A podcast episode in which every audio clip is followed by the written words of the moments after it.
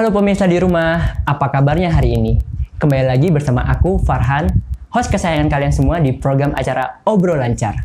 Kali ini kita kembali kedatangan bintang tamu seorang social planner yang memiliki sebuah bisnis di bidang fashion yang cukup terkenal di Yogyakarta. Penasaran siapa orangnya? Tidak perlu berlama-lama lagi, langsung saja saya panggilkan Kak Olin. Halo, kakak, apa kabarnya kak? Alhamdulillah baik. Baik. Farhan, apa kabar? Alhamdulillah juga saya baik. oh ya kak, eh, mungkin kan banyak nih pemirsa atau teman-teman di rumah yang belum kenal sama kakak. Mhm. Mungkin kakak bisa secara singkat memperkenalkan diri gitu kak Mhm, ke depan teman-teman. Halo teman-teman semua, perkenalkan nama saya Caroline Hilda Amazona. Teman-teman bisa memanggil saya Olin. Saya dari usaha sosial Mengayam Pesisir. Oke, tuh. Eh, oh ya kak Olin, ini belakangan ini kakak kesibukannya apa ya kak?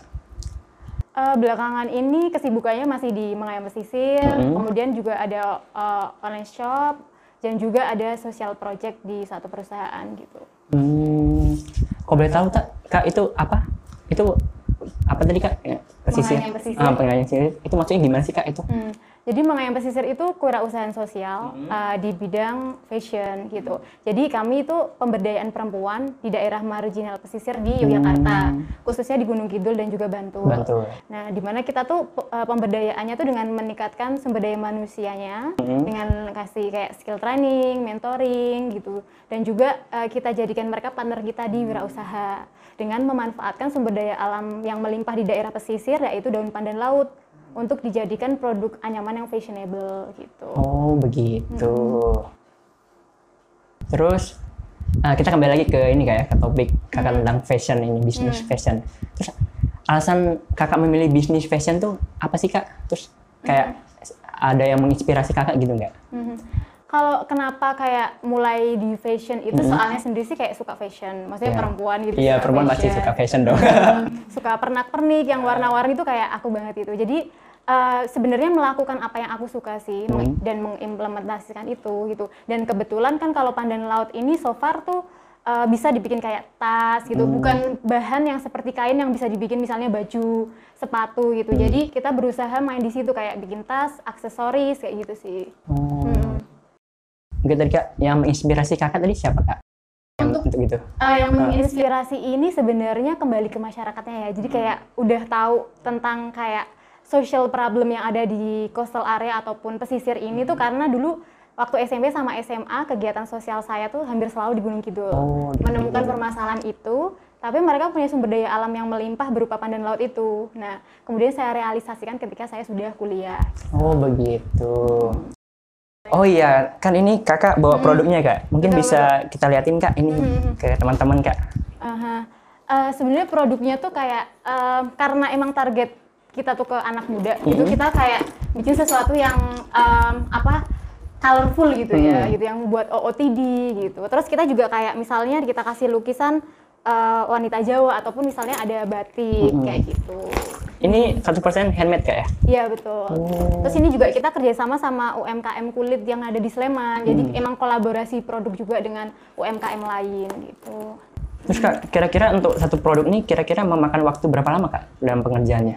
dalam pengerjaannya tergantung ya bisa kayak eh, tiga hari tujuh hari gitu Oh, sebenarnya agak lamanya sih mungkin di melukisnya sih ya mungkin juga itu ya kak, manual gitu kak ya? Hmm, semuanya handmade handmade. Oke kak, kita kembali lagi ke topik ini kak tentang bisnis kakak. Itu eh, motivasi apa sih kak yang membuat kakak akhirnya terdorong untuk membuka bisnis fashion ini? Khususnya kayak tadi di memberdayakan masyarakat di pesisir ya kak ya? Mhm. Eh, motivasinya sebenarnya lebih kepada keresahan saya ketika saya menemukan permasalahan itu. Jadi kan emang jadi kebetulan sekolah saya SMP sama SMA tuh satu foundation nyambung Hmm, gitu. oh, Kegiatannya selalu di Gunung Kidul, hampir selalu di Gunung Kid- Kidul kegiatannya.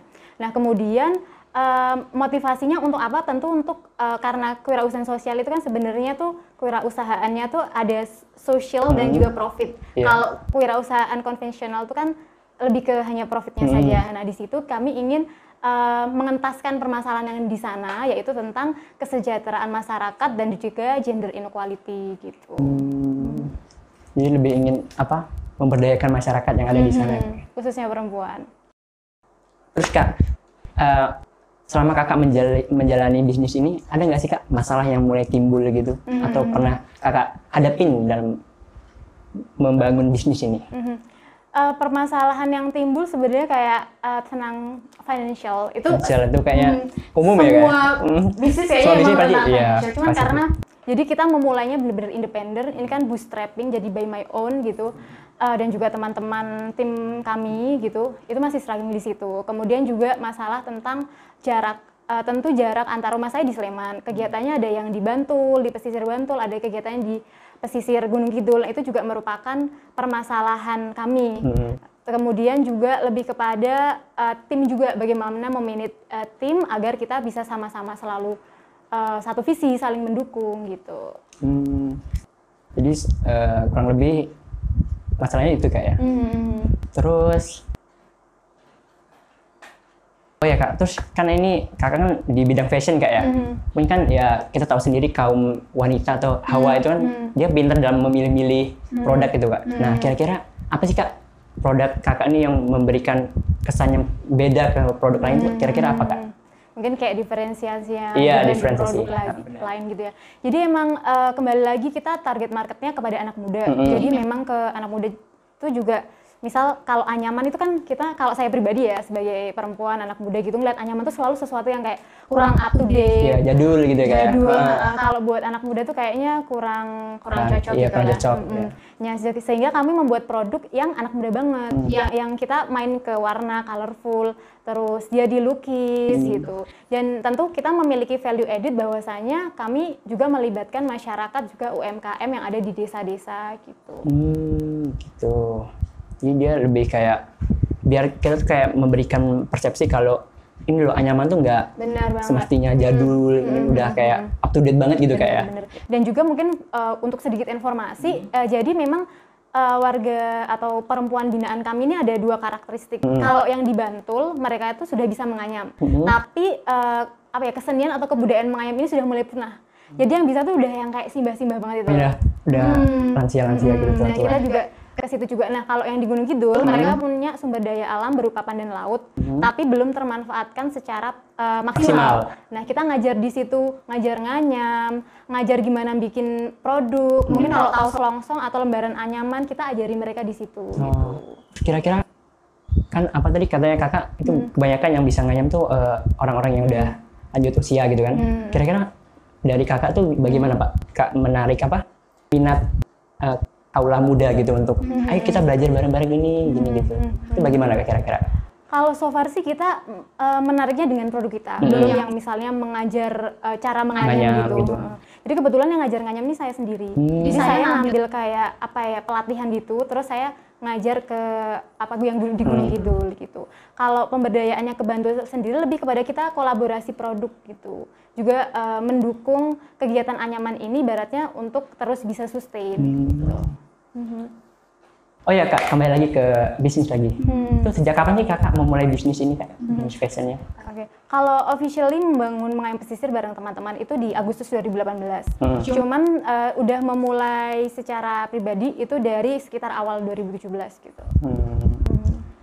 Terus kak, kan ini kan lagi di masa pandemi nih kak, Hmm. pandemi covid kan. Nah kira-kira ada nggak sih kak pengaruh yang ditimbulkan dari pandemi ini ke Hmm. produk bisnis kakak itu? Hmm. Eh, pengaruh pasti ada. Jadi kayak eh, penurunannya sangat drastis gitu. Eh, untuk tentu masyarakat daya belinya juga berkurang atau eh, otomatis karena mungkin barang kami bukan barang yang primer gitu Iya. untuk dibeli seperti makanan ataupun hal tentang kesehatan. Itu dadisnya lebih kepada eh, daya belinya kayak turun sekitar di range 70% gitu. Persen. Hmm. Kok boleh tahu biasanya tuh kalau sebelum pandemi ini bisa sampai berapa ini kak? Berapa produk yang eh, habis gitu kak? Terjual? Aha. Itu biasanya kayak mungkin main di kayak 20 atau 20-an produk, 20 sampai 30 produk gitu sih. Kalau di pandemi lebih Hmm. turun lagi. Lebih turun lagi sih. Oh ya kak, terus upaya apa sih kak yang kakak lakukan Hmm. agar eh, kak- apa bisnis kakak ini tetap jalan di masa pandemi ini kak? Mhm. Eh, yang kami lakukan agar bisnis kami tetap berjalan selama Hmm. pandemi itu kayak misalnya kita ngelakuin diferensiasi harga. Hmm. Mungkin yang sebelumnya range-nya sekitar 100 sampai 300 ribu produk kita ya. Kita bikin yang harganya yang under 20 ribu, 10 ribu kayak misalnya pouch-pouch gitu. Juga kita ngelakuin kolaborasi nih, kolaborasi sama kewirausahaan sosial lain. Misal sama yang tentang lingkungan. Mereka kan biasanya membutuhkan tas-tas yang eco-friendly. Iya. Heeh. Terus juga kolaborasi sama UMKM lain. Ibaratnya kita tuh kayak berdaya bareng gitu. Mhm. Kayak misalnya yang kulit tadi bahannya kita sama UMKM di Sleman. Terus juga kita ngadain kayak semacam giveaway. Kita juga ada uh, launching produk juga waktu pandemi ini gitu sih. Dan uh, alhamdulillah itu cukup membantu uh, istilahnya untuk bertahan, Bertahan di kondisi pandemi Iya. ini gitu. Super sekali. Terus oh ya nih kak, tips dari kakak untuk teman-teman yang sekiranya sedang menonton ini, yang ingin kayak membuka bisnis juga gitu kak, itu bagaimana kak tips dari kakak? Eh, kalau tips untuk membuka bisnis khususnya mungkin buat Hmm. mahasiswa ya dan mungkin kayak mengayam pesisir ini sendiri kami juga mulainya waktu 2018 2017 itu juga dari mahasiswa Hmm. dan bareng sama teman-teman mahasiswa juga teman-teman yang masih mahasiswa gitu menurut saya yang penting tuh harus action gitu mungkin kita punya pemikiran kayak eh, kepingin bisnisnya seperti apa gitu tapi kalau itu tanpa action ya bagaimana kita bisa memulai kan kayak ada quote ada quote katanya tuh Ya. kayak misalnya uh, dream without action nothing Iya. ataupun vision without action is hallucination gitu. Hmm. Jadi yang terpenting adalah actions. Kalau kamu action, kamu bakal kayak kayak ngerasa diarahin aja menuju kayak harus ke mana gitu. Waktu meng- memulai mengayam pesisir mungkin ya. Waktu di 2017 tuh jadi ceritanya saya nggak punya tim sama sekali. Sempat tidak memiliki tim sama sekali selama setahun. Ya, habis itu juga eh, nggak tahu mau ngapain awalnya. Tapi ketika udah dilakuin dengan action itu jadi tahu oh eh, ternyata kondisinya tuh berbeda dari pemikiran kita. Oh ternyata jalannya harus ke sini ke sini. Nah itu tahu dari by action. Hmm. Kemudian yang kedua adalah fokus. Dalam artian misalnya kita mau memil- eh, memulai bisnis nih, karena sukanya fashion ya saya mulainya di fashion. Mungkin teman-teman suka tentang otomotif bisa mulai di situ. Makanan atau apa pun itu bisa memulai di situ gitu sih menurut saya. Hmm. Jadi menurut kakak tuh apa? Kita mulai bisnis sendiri tuh nggak apa-apa dulu kan? ya? Mhm, mhm, Jadi seiring berjalannya waktu pasti nanti ada relasi-relasi yang muncul gitu kayak. Oh dan ada satu lagi. Biasanya kan kalau misalnya bisnis kita mikirnya harus ada modal kayak Iya. ah anaknya orang kaya gitu. Jadi enak gitu Oh, kan enak ada privilege gitu sebenarnya enggak gitu. Eh, misalnya ibaratnya misalnya Farhan nih, Hmm. mau nggak Farhan misalnya kakinya saya beli satu miliar gitu, mau nggak? Ya mau dong. Nah itu sebenarnya kan modal, kita Iya. punya tenaga, apalagi masih muda ada energi. Kita itu juga menurut saya adalah modal gitu. Dan eh, dengan berjalannya waktu kita akan menemukan cara misalnya how to be, uh, how to sustain apa, how to create uh, the profit itu menurut saya akan by the time uh, dan juga pastinya konsisten kita akan menemukan jalan itu. Apalagi kita punya tim gitu. Kuncinya action kayak. Betul. Action dan juga fokus. Fokus ya. Mhm. Karena ya kalau nggak ada action ya sama aja bu. Mhm. Kak, terus eh, harapan ke depannya untuk bisnis fashion kakak ini apa kak? Mhm. Ke depannya. Mhm. Bentar lagi kita mau berganti tahun ini kak. Nah, Bener, bener. Kira apa wishnya tuh? Mm-mm.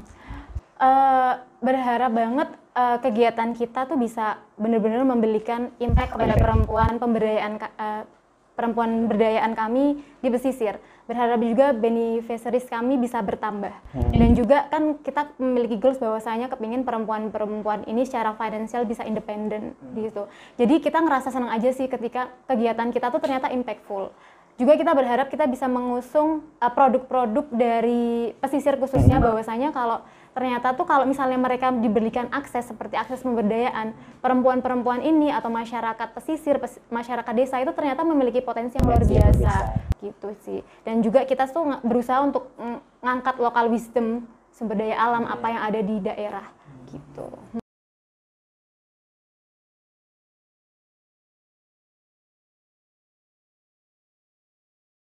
Lalu kak ini juga tadi hampir sama kayak tips mungkin lebih ke pesan pesan-pesannya untuk pemirsa atau penonton Hmm. kita yang di rumah ini untuk memulai bisnis gitu kak pesan-pesan dari kakak bagaimana kak? Eh, pesan-pesan buat teman-teman yang mau memulai bisnis Karena kan mereka kan takut Mhm, gitu kak mhm, memulai Mhm. Eh, menurut saya tadi kembali kepada eh, action, Action. pastinya eh, segala bisnis atau apa pun itu pasti beresiko ya. Hmm. Eh, tapi kalau misalnya nggak action, gimana kita eh, Kita bisa nggak- tahu iya, kita hasilnya? nggak tahu ini ya Mhm, kayak mhm. gimana di, di lapangannya gitu. Bener-bener. And again pastinya juga fokus. Uh, fokus dalam artian fokus di dalam passion yang sedang Hmm. kita geluti atau apa yang kita apa ya apa ya follow your heart gitu. Kalau kamu kepingin ngelakuin ini ya lakuin aja gitu. Apalagi masih muda ibaratnya di situ masih ada orang tua atau mungkin kampus yang bisa membaiking kita gitu. Kalau kita bisa sukses di usia muda kenapa enggak gitu. Pokoknya dicoba aja dulu gitu. Oke kak, terus kita ini lagi kak, kita anu produk lagi. Nah, mungkin kan pemirsa atau penonton di rumah nih Hmm. kira-kira ya, pengen kayak ya, pengen membeli gitu kan. Kira-kira tuh kita harus ke mana kak ini ya? Hmm. Uh, mungkin buat teman-teman semua yang uh, berminat ataupun uh, interest terhadap kegiatan kita bisa ikut at mengayam pesisir gitu Di Instagram kak ya? Instagram. Oke guys, jangan lupa kunjungin ya, kunjungin IG-nya. Janganlah takut untuk mencoba karena kegagalan adalah hal yang biasa. Sekian perjumpaan kita pada episode obrolan lancar kali ini. Ambil semua hal positif dan se- buang semua hal negatif pada bintang tamu hari ini. Saya Farhan, Dan saya Olin. kami berdua pamit undur diri. Obrol lancar. Obrolan, Obrolan lancar. lancar. Dadah.